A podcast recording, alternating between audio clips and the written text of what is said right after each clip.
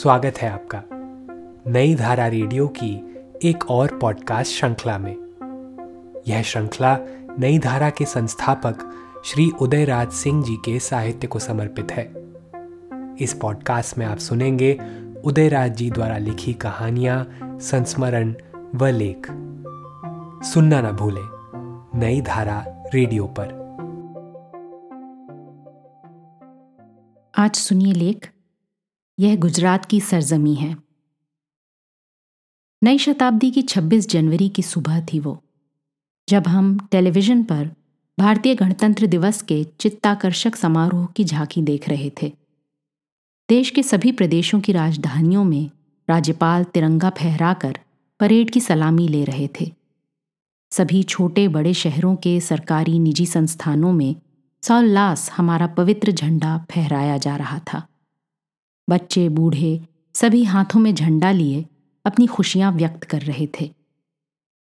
देश की राजधानी दिल्ली, जो टेलीविजन पर दुल्हन की तरह सजी धजी दिख रही थी, हर ओर मिठाइयां बंट रही हैं, जन गण मन की सुरीली आवाज गूंज रही है, तो कहीं झंडा ऊंचा रहे हमारा का तुमुल गान भी सुनाई पड़ रहा है। पूरे देश में एक नए जोश का भाव है, जो नई शताब्दी की स्फूर्ति मनोभावों से कदम ताल कर रहा है कि तभी यह गुजरात की सरजमी है। गुजरात की सरजमी है राष्ट्रपिता गांधी की सरजमी, वल्लभ भाई पटेल की कर्म भूमि, विठ्ठल भाई पटेल की जन्मभूमि, नवानगर के जाम साहब के राज्य की सरजमी। पूरे देश में जब हर जगह परेड की धूम है, तो अकस्मात गुजरात की सरजमी में ज़बरदस्त भूकंप के झटके से उसका एक हिस्सा अपने संपूर्ण जीवन रस के साथ तिरोहित हो जाता है। जीता जागता गणतंत्र समारोह की खुशियों में नाचता वो छोटा सा शहर भुज सदा सदा के लिए खामोश हो जाता है। भूकंप का ऐसा झटका कच्छ क्षेत्र में उस भुज शहर को लगा कि उससे दिल्ली तक हिल गई।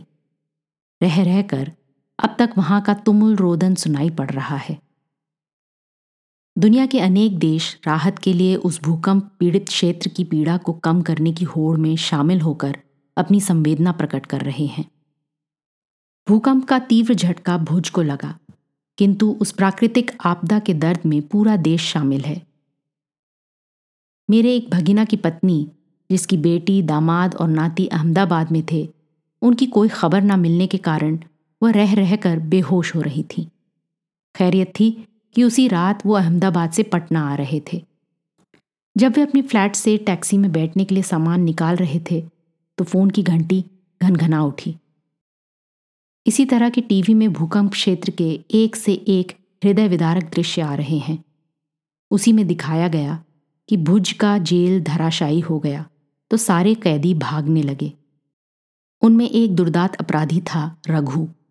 वो भागने की बजाय सीधे वहाँ के एक पुलिस थाने में चला गया। वहाँ के थानेदार बहुत खुश हुए कि बैठे बिठाए मुंह मांगी मुराद मिल गई। मगर उस अपराधी ने कहा, मैं भाग नहीं रहा हूँ, यहाँ की हालत देखकर द्रवित हो गया हूँ। मैं भूकंप पीड़ित इलाके में लोगों की सहायता के लिए दिन रात काम करूँगा और जब थक जाऊंगा तो इसी थाने में आकर सो जाऊंगा। अपराधी की बात सुन थानेदार के हृदय में जाने क्या प्रतिक्रिया हुई होगी, किंतु उस एक रघु के हृदय उद्गार से पता चल जाता है कि गुजरात के हृदय विदारक घटना से मनुष्य के दिलों में क्या क्या करिश्मा देखने की ताकत आ जाती है। पूरी दुनिया गुजरात की पीड़ा में हाथ बटाने को आतुर है, तो ये भावना बताती है कि तमाम जद्दोजहद के बाद भी आज मनुष्यता की धारा सूखी नहीं है। गुजरात में भूकंप पहली बार नहीं आया है। भारत में अब तक जितनी बार भूकंप आए हैं, भारत के मौसम विभाग में उपलब्ध आंकड़े बताते हैं कि पहली बार गुजरात के कच्छ क्षेत्र में ही सोलह जून अठारह सौ उन्नीस ईस्वी को भूकंप हुआ था, जिसकी तीव्रता आठ रिक्टर के करीब मापी गई थी। उस समय लगभग साढ़े तीन हजार लोग अकाल कवलित हुए थे। तब से अब तक दस बड़े भूकंप गुजरात को झेलने पड़े। गुजरात पर समग्रता में दृष्टि डालें तो पता चलेगा कि उसकी गिनती भारत के सर्वाधिक धनी राज्यों में होती है। देश के समूचे क्षेत्रफल का केवल छः प्रतिशत और जनसंख्या का पाँच प्रतिशत हिस्सा रखने वाला यह देश की पूरी अर्थव्यवस्था में लगभग बीस प्रतिशत का योगदान करता है। भारत के सकल राष्ट्रीय उत्पाद में अकेले गुजरात का योगदान ग्यारह प्रतिशत है, जबकि देश के निर्यात में वो सत्रह प्रतिशत का हिस्सेदार है। इस प्रदेश की वार्षिक आय प्रति व्यक्ति करीब उन्नीस हजार रुपये है, जबकि पूरे भारत की औसतन प्रति व्यक्ति वार्षिक आय बारह हजार रुपये है। पिछले पाँच वर्षों में गुजरात की सकल घरेलू उत्पाद वृद्धि दर नौ प्रतिशत है, जबकि हमारा राष्ट्रीय औसत पाँच दशमलव पाँच प्रतिशत है। वैसे तो छब्बीस जनवरी की सुबह आए विनाशकारी भूकंप ने पूरे देश को हिला दिया था, किंतु उससे सर्वाधिक तबाह गुजरात हुआ। सौभाग्यवश गुजरात का औद्योगिक क्षेत्र बच गया, किंतु उससे कच्छ का पूरा इलाका ही तबाह हो चुका है। किसी को ठीक ठीक नहीं मालूम कि इस बार के भूकंप में कितने लोगों की जान गई है या कितने हजार करोड़ की संपत्ति नष्ट हुई, किंतु अपने रक्षा मंत्री के आकलन पर भरोसा करें तो एक लाख से ज़्यादा लोग अकाल मृत्यु के शिकार हुए तथा तीन लाख से ज़्यादा लोग घायल हुए। उन्नीस सौ इक्यानवे की जनगणना के अनुसार कच्छ क्षेत्र की कुल आबादी साढ़े बारह लाख थी, जिसे इस समय पंद्रह लाख होने का अनुमान है। इस क्षेत्र का कुल क्षेत्रफल छियालीस हजार वर्ग किलोमीटर है। क्षेत्रफल के गणित से आबादी यहाँ कम है। भूकंप का प्रभाव करीब छब्बीस लाख की आबादी पर पड़ा है और कयास लगाया जा रहा है कि इस पूरे क्षेत्र के आधे से ज़्यादा घर उजड़ गए या गिर गए हैं। ऐसे में यह सही है कि गुजरात के कच्छ में बड़े बड़े उद्योग नहीं हैं, फिर भी भूकंप ने तबाही मचाई है। उससे गुजरात और देश की अर्थव्यवस्था बड़े पैमाने पर प्रभावित होगी। शायद इसी कयास से सरकार ने देश की जनता से इस वर्ष दो प्रतिशत का अतिरिक्त आयकर सरचार्ज के रूप में वसूलने की घोषणा की है। भारत के पूंजीपतियों के सबसे बड़े संगठन फिक्की का अनुमान है कि इस त्रासदी में लगभग पच्चीस हजार करोड़ रुपए की संपत्ति नष्ट हुई है। उसके विशेषज्ञ मानते हैं कि केवल गिरी इमारतों की कुल कीमत बारह से पंद्रह हजार करोड़ रुपए के बीच होगी। अतिसंरचनात्मक तंत्र की जो क्षति हुई है उसकी कीमत तीन हजार करोड़ रुपए होगी। लगभग पंद्रह सौ करोड़ रुपए के कारखाने नष्ट हो गए हैं। ऐसे में गुजरात सरकार ने केंद्र से तत्काल साढ़े तेरह हजार करोड़ रुपए की मांग की है, जिनमें हजार करोड़ रुपए तत्काल राहत कार्य के लिए, दस हजार करोड़ रुपए लोगों के गिरे मकानों को बनाने के लिए तथा ढाई हजार करोड़ रुपए भविष्य के आपदा प्रबंधन के लिए निर्धारित हैं। इन सब के बाद भी विशेषज्ञों का मानना है कि इस भीषण त्रासदी से उबरने में गुजरात को करीब दस वर्ष लगेंगे। वैज्ञानिक विकास के इस युग में ऐसा नहीं है कि भूकंप की ओर वैज्ञानिकों का ध्यान नहीं गया है। भूकंप के क्षेत्र में गहन वैज्ञानिक शोध होते रहे हैं। भूकंप की तरफ विज्ञान का ध्यान पहली बार सत्रह सौ पचपन में गया था, जबकि लिस्बन में भूकंप का तेज झटका लगा था। इस घटना के विनाशकारी परिणाम के बाद गहन शोध कार्य आरंभ हुए। लगभग डेढ़ सौ वर्षों तक भूकंप का अध्ययन करने के पश्चात वैज्ञानिकों ने विभिन्न जानकारियां एकत्र की, जिसके अनुसार भूकंप के स्थान तीन प्रकार के हो सकते हैं।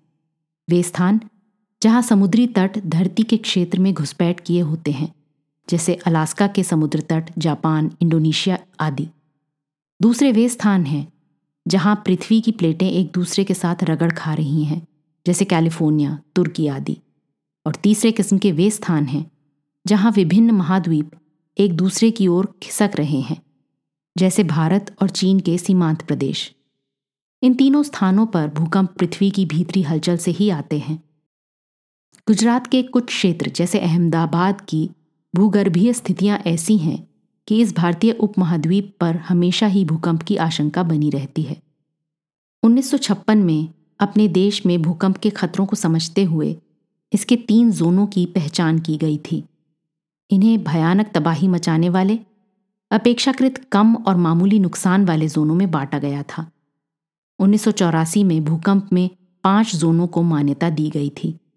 यहाँ पांचवां जोन सबसे अधिक तबाही वाला है, जिसके तहत अंडमान व निकोबार द्वीप समूह, समूचा पूर्वोत्तर भारत, उत्तर पश्चिम बिहार, उत्तरांचल का पूर्वी हिस्सा, हिमाचल प्रदेश में कांगड़ा घाटी, श्रीनगर के आसपास के क्षेत्र और गुजरात में कच्छ का रन आते हैं। देश के अधिकांश हिस्से तीसरे जोन में पड़ते हैं। दिल्ली, मुंबई या कोलकाता जैसे महानगर चौथे जोन में आते हैं, जबकि केवल चेन्नई दूसरे नंबर के जोन में है। दक्षिण मध्य भारत का अधिकांश हिस्सा पहले नंबर के जोन में आते हैं। इसके साथ ही पूर्वी राजस्थान, उत्तर मध्य प्रदेश, छत्तीसगढ़, झारखंड, उड़ीसा के कुछ हिस्से भी इसी पहले नंबर के जोन में शामिल हैं। लेकिन इसका मतलब ये नहीं कि यहाँ कोई बड़ा भूकंप नहीं आ सकता है। लातूर एक नंबर जोन में पड़ता है, फिर भी उन्नीस सौ तिरानवे में आए यहाँ के भीषण भूकंप में हजारों की जानें गई थीं। भूकंप प्राकृतिक आपदा है, लेकिन इस आपदा के भीषण दुष्प्रभावों से बचाव के उपाय किए जा सकते हैं। भुज का विनाशकारी हादसा बताता है कि यदि वहां अट्टालिकाओं के निर्माण में भूकंप रोधी आधुनिक तकनीकों का इस्तेमाल करते हुए वंचित नियमों का पालन किया गया होता तो इतनी भारी संख्या में जान माल की क्षति नहीं उठानी पड़ती। भूकंप पूरी पृथ्वी में अवश्यंभावी आपदा के रूप में कभी भी भूगर्भीय समीकरण के बिगड़ने से आधमकने को तत्पर है, जिससे बचाव के लिए हमारी व्यवस्था को कारगर कदम उठाने ही होंगे, अन्यथा भुज जैसे गहन कारुणिक हादसे के लिए हमें तैयार रहना होगा, जो किसी कल्याणकारी लोकतांत्रिक राज्य को त्रासद भरा अनुभव ही देता है।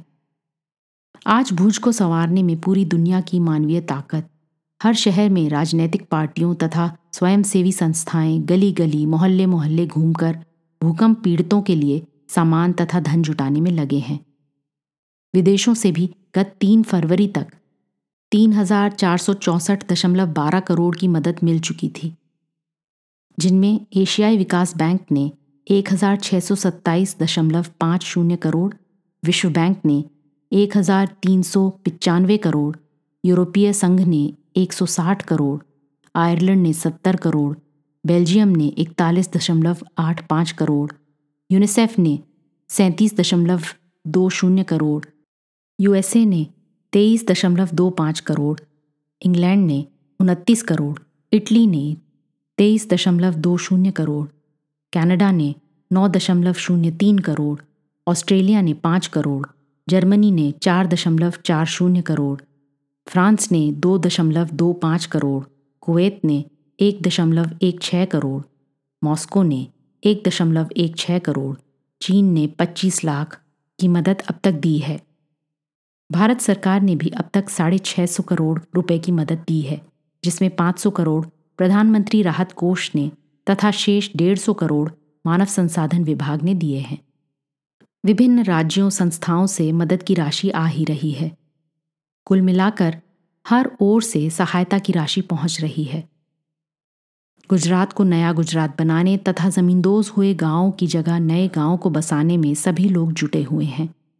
ये कब और कैसे मूर्त हो पाएगा, ये तो समय ही बताएगा, मगर अभी तो गुजरात की सरगर्मी को फिर से आबाद करने में जो साहस और उत्साह देखने को मिल रहे हैं, उनसे बहुत उम्मीद बन रही है। उम्मीदों से ही मानवता आगे बढ़ती है और फिर भुज, ये गुजरात की सरजमी है, गुजरात की सरजमी है।